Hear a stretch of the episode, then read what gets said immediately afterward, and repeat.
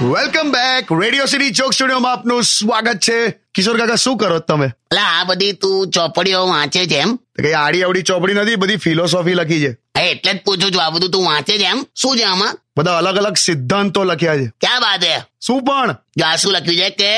ડુંગર ઉપર ચડવા વાળા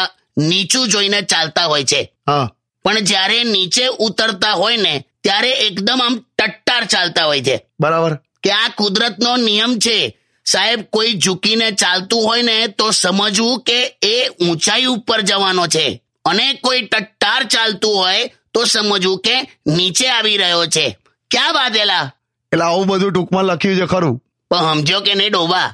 હવે બધા બે મોડાના માણસો બહુ મળશે તને જીવનમાં હાચવજેલા પણ એવું ખબર કેવી રીતે પડે બે મોડાના માણસો એમ પડી જાય થોડું ઓબ્ઝર્વેશન રાખવાનું એટલે આ બધા કેવા હોય ખબર છે આમ ટેકનોલોજી ને ઇન્ટરનેટ ની દુનિયાભરની વાતો કરે પણ તારી પાસે હોટસ્પોટ ચાલુ કરાઈ અને એનું ઇન્ટરનેટ વાપરતો હોય એમ હા એવું થાય છે અમુક લોકો એવા હોય કે એમને છે ને એઠું પાણી પીવાનું ના ગમે હા એવું બોલતા હોય છે મેં જૂઠા પાણી નહીં પીતા એમ એ પાછો સ્વિમિંગ પુલમાં પડ્યો હોય ને તો પાણીનો આખો ઘૂંટડો મોંમાં લે અને આમ પિચકારી મારે એમ ફૂંક કરીને